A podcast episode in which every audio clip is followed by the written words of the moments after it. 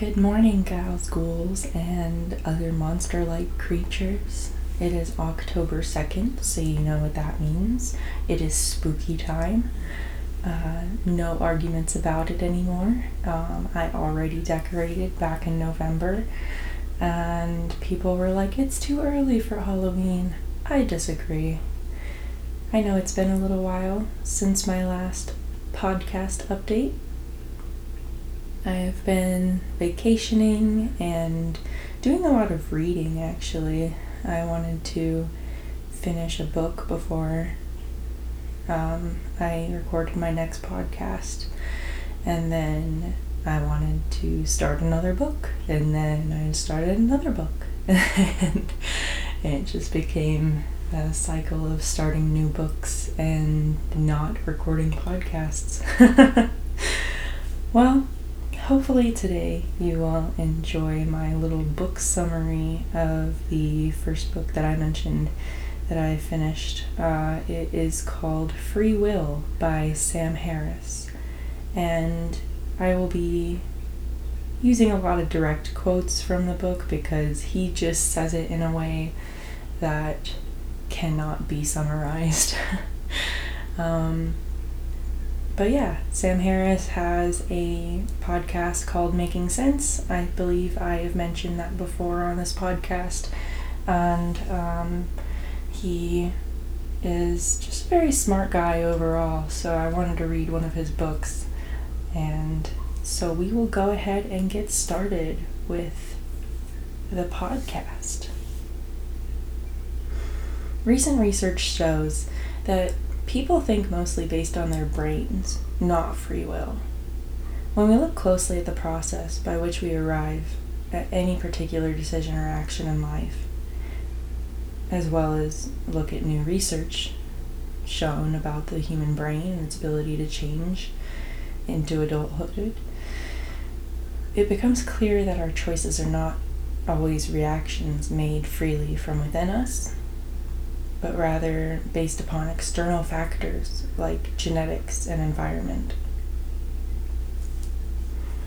Researcher Benjamin Libet found that he could detect activity in parts of people's brains that signaled movement before they decided to move. There's a good, like, 700 milliseconds. Other studies have shown 7 to 10 seconds that it takes between we make a choice and we're aware that we're even going to make the choice. So our decisions are made subconsciously rather than consciously, which means we can't always control them. Like, you don't control the millions of bacteria in your body. So, why do you think you control all the random processes happening in your brain? You can't decide your next mental state, thought, or action until it arises. It's not a very free sounding process. How can we make sense of our lives and hold people accountable for their choices given the unconscious origins of our conscious minds? We don't have the freedom we think we have. Either our wills are determined by prior causes and we're not responsible for them, or they are a product of chance and we are not responsible for them. Not only are we not as free as we think we are, we don't feel as free as we think we do. Thoughts and intentions simply arise in our mind. What else could they do? It's impossible for us to know the causes of our choices and wants. Mental events are basically the product of physical events. So if you think about it, your brain is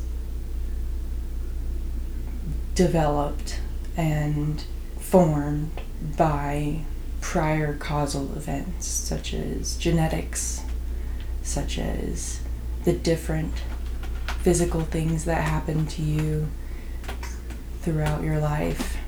Um, and you have no control over the things that happen to you.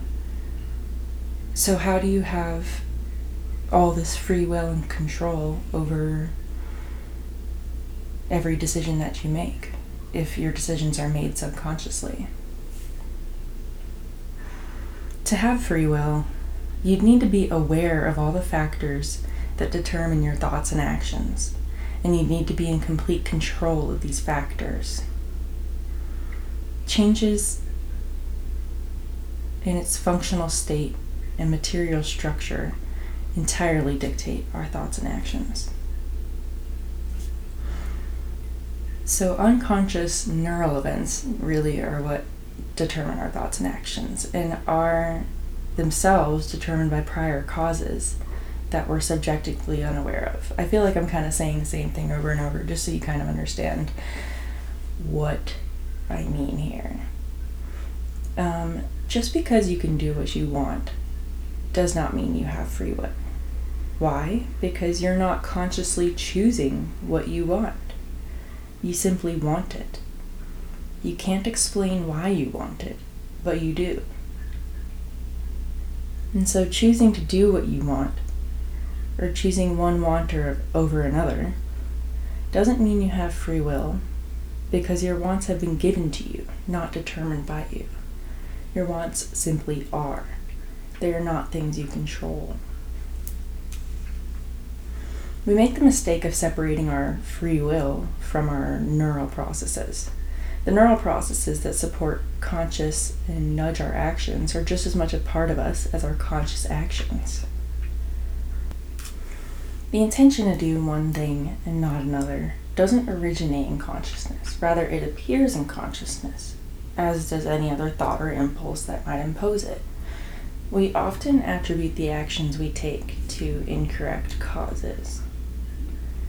Harris is arguing that we don't merely do this sometimes, but all the time. He says that free will is an illusion, and we don't fully understand what really drives our actions. Although free will doesn't exist, we can create a framework for our choices, which makes certain outcomes more likely than others. Our decisions may be predetermined by biology, but they still matter. You can't know why you wanted to choose lemonade instead of water, but it's important that you did. Our choices have serious effects on the world, even if we don't create them. Our awareness of what we think or do is something that we can control. You can change your life and yourself through effort and discipline. But whatever capacity you have for effort and discipline is what you have at this moment, and you don't have an ounce more or less. Like, for instance, you wanted to lose weight for years, but then you really wanted to. What's the difference? Whatever it is, it's not a difference you brought into being. Realize what you can influence in your life and focus on those things. As thoughts arise, you can be aware that they are just thoughts. They don't define who you are.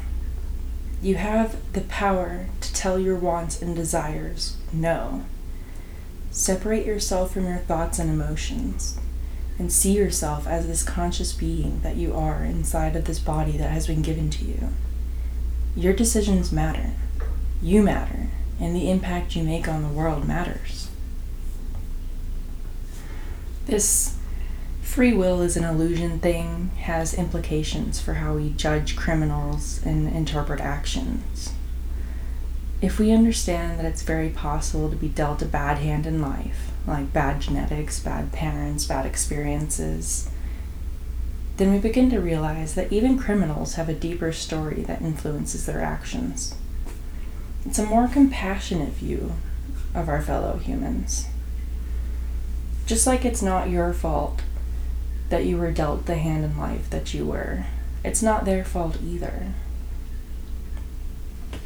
This doesn't mean we don't need a criminal justice system or that we don't need to separate dangerous people from society. We definitely should continue to do that. Just that we should have a more compassionate view when it comes to other people and their origin stories. I believe your conscious choices can always take charge over your subconscious desires if you set your mind to it.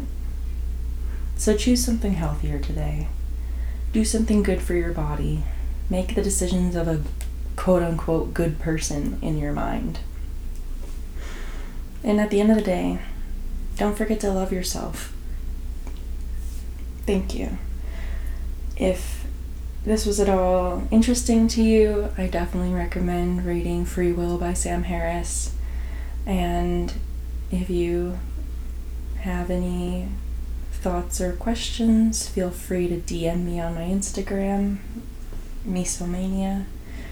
And yeah, have a great one, guys. Toodles.